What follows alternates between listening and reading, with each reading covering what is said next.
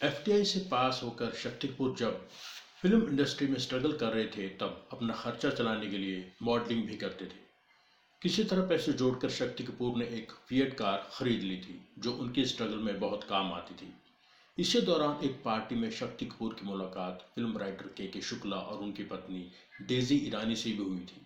Daisy और के के शुक्ला को शक्ति कपूर बहुत पसंद आए और उन्होंने कह दिया था कि कभी भी ज़रूरत हो तो बेझिझक चले आया करो।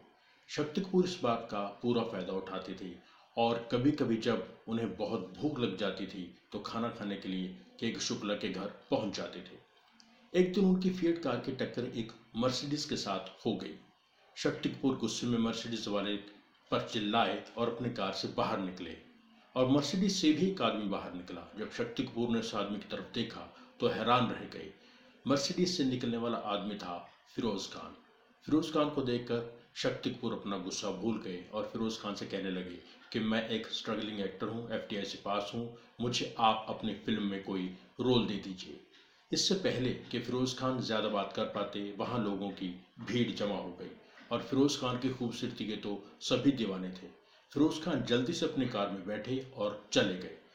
उसके बाद शक्ति कपूर जब खाना खाने के लिए के के शुक्ला के घर पहुँचे तो के के शुक्ला ने बताया कि मैं एक फ़िल्म लिख रहा हूँ जिसमें मैंने एक रोल तुम्हारे लिए सोचा था, लेकिन लगता है तुम्हारी किस्मत ख़राब है, क्योंकि वो रोल किसी और को देना पड़ेगा।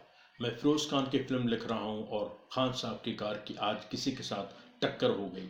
अब खान साहब चाहते हैं कि मैं उस लड़के को ढूंढ कर वो रोल उसको दे दूँ। शक्ति कपूर ये बात सुनकर उछल पड़े। शक्ति कपूर ने बोला, जिस लड़के से खान साहब की टक्कर हुई है, वो मैं ही हूँ। इस तरह शक्ति कपूर को कुर्बानी में रोल मिल गया मेन विलन का। और कुर्बानी की सफलता ने शक्ति कपूर के लिए सफलता के सारे दरवाजे खोल दिए।